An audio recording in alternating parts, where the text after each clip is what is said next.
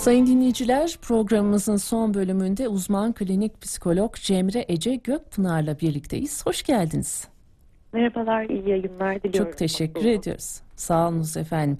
Ee, Sayın Gökpınar son günlerde yaşadıklarımız sadece olayları birebir yaşayanlarda değil tabii ki hepimizin üzerinde çok büyük etkiler bıraktı. Çünkü gözlerimizin önünde hem geçmişimiz hem de geleceğimizin bir bölümü yok oldu diyebiliriz.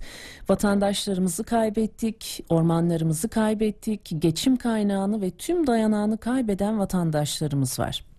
Şimdi bu tür öngörülemeyen ani olayları özellikle doğal afetleri birebir yaşadığımız zaman biz ilk olarak nasıl tepkiler veriyoruz? Ya, ya da şunu soralım. İlk aşamada hiçbir psikolojik re- reaksiyon göstermememiz de olası bir durum mudur? Ee, tabii ki olası ama öncelikle ben e, tüm ülkemize geçmiş olsun dileklerimi iletmek istiyorum. Dilerim yaralarımızı en kısa sürede hep beraber saralım. Evet. Ee, şimdi tabii ki psikolojik e, bu belirtilerden bahsediyorsak eğer travma anlarında ya da akut anlarda bir şok etkisi dediğimiz bir durumla karşılaşabiliyoruz. Yani kişi o anda aslında içinde bulunduğu şeyin psikolojik etkilerindense o anda hani şey deriz ya can havliyle hani Evet. yardım etti. Aslında o terim çok uygundur bunları tarif etmek için. Kişi o anda psikolojik yaralara değil önce fiziksel e, bütünlüğünü kontrol eder. Yani bende bir şey var mı? Ailemde bir şey var mı? Yoksa eğer ilk etapta yine psikolojik belirtileri değil o anda yapabileceğim bir şey var mı? Yardım edebileceğim bir şey var mı diye aslında bir arayış içine girer. Ne zaman ki fiziksel acı birazcık dinmeye başlar, olaylar birazcık kontrol altına alınır, işte o zaman aslında bizim travmadan kaynaklı psikolojik belirtileri görmeye başladığımız dönem olacaktır. Evet. Peki o anda belki dediğiniz gibi can havliyle bunu çok kabul etmiyor da olabiliriz değil mi? Daha Evet. sağlam durabilmek için. Evet yani bu travmaların ya da işte afetlerin e, aslında ilk dönemlerinde e, kişide bir öfke de olabiliyor, kişide bir inkar da olabiliyor.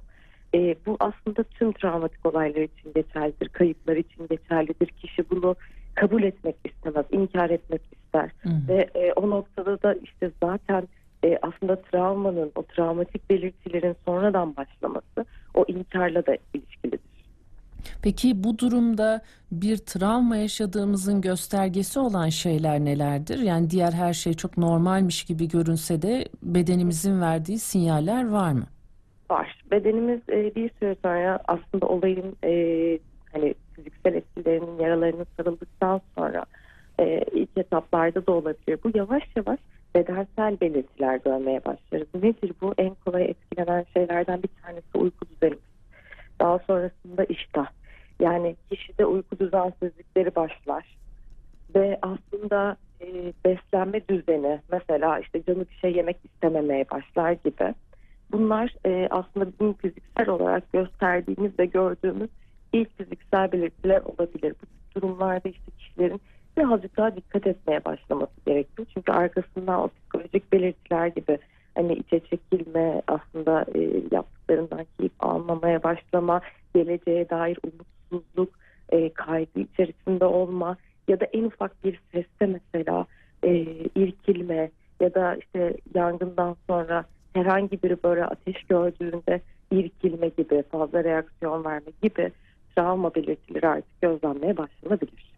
Peki bu ilk aşamada şok etkisi yaşandığında hemen psikolojik yardım alınmalı mı ya da e, psikolojik anlamda yardım edilmeli mi bu kişilere yoksa siz öfke ve inkar duyulabileceğini söylemiştiniz. Bu nedenle bir ters tepki yaratması durumu mümkün mü? Tüm e, dediğim gibi travmalarda, kayıplarda e, ilk etapta bu e, evredeyken yani öfke ve inkarda aslında henüz e, travmatik olay tam tamamlanmamışken psikolojik bir müdahale yapmak doğru değildir. Çünkü bizim öncelikle ruhsal olarak açılan o yarayı bir görmemiz lazım. E, kişi o anda e, ona kaygı veren, travmatize eden durumu hala deneyimliyorken, örneğin hala yangın sürüyorken ya da işte bir depremden sonra e, hala e, enkaz çalışmaları örneğin devam ediyorken gibi bunlara müdahalede bulunmak aslında kişiyi o anda rahatlatmayacaktır. Dediğiniz gibi tam tersi, tersi bir reaksiyon da almamız e, söz konusu olabilir. Dolayısıyla biz her zaman için şunu söyleriz. Yani e, fiziksel yaralar sarılır, e, belli bir süre geçer ve kişinin ruhsal yarası daha açığa çıktığında artık gözlemlenebildiği zaman da müdahale yapılması en doğrusudur. Hatta e, mesela ilk dönemlerde kayıtlarda yaz süreçlerinde de böyledir. E, işte taziye evleri vardır. İnsanlar birbirlerinin acısını aslında orada e, hani teselli etmeye çalışmazlar. Acıları paylaşırlar. E, bir beraber olmak isterler. O acıyı e, paylaşabildiğini görmek isterler. Bu da onun gibi bir şeydir. Yani onları telkin etmek, iyileştirmeye çalışmak değil. Sadece anladığımızı, yanlarında olduğumuzu bilmeleri en büyük destek olacaktır o dönemlerde. Evet, e, o nedenle belki hani tekrar tekrar üzerinde konuşmak acaba kötü yönde etkileyebilir mi diye düşünüyoruz ama bir arada olarak hani acılar paylaşarak azalır diyoruz ya bu yaklaşım doğru demek ki. Tabii ki yani sonuçta ülkece bu e, sıkıntıyı yaşadığımız bir dönemde e, yani diğer insanın da beni anladığı düşüncesi kadar insanı rahatlatan bir şey yoktur. Beni anlıyor, benim yanımda. Bu düşünce insanı çok rahatlatır. Hele ki böyle travmatik bir süreçte daha da e, fazla bir e, duygusal rahatlama sağlayacaktır.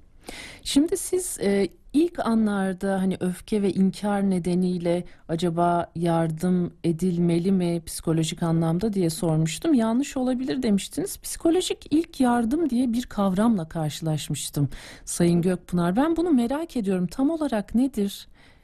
Aslında dediğiniz gibi yani bir afet bölgesinde özellikle e, görev yapan psikolog arkadaşlar bunu yapıyor oluyorlar. Yani psikolojik ilk yardım dediğimiz şey aslında bahsettiğimizden çok farklı bir şey değil.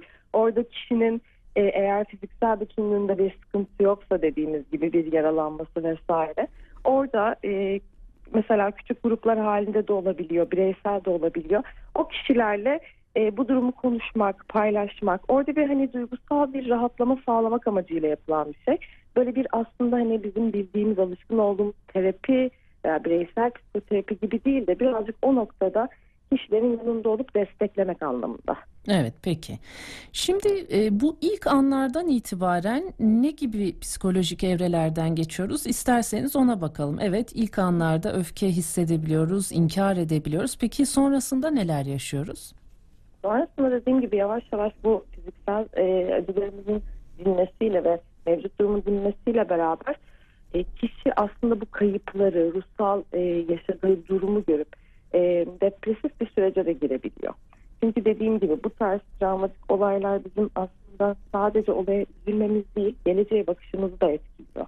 Bir e, dediğimiz gibi insanların geçim kaynakları, nefes aldığı ormanlar, şimdi bunların yok olduğunu görmesi beraberinde bir sürü kaygıyı daha getirecek.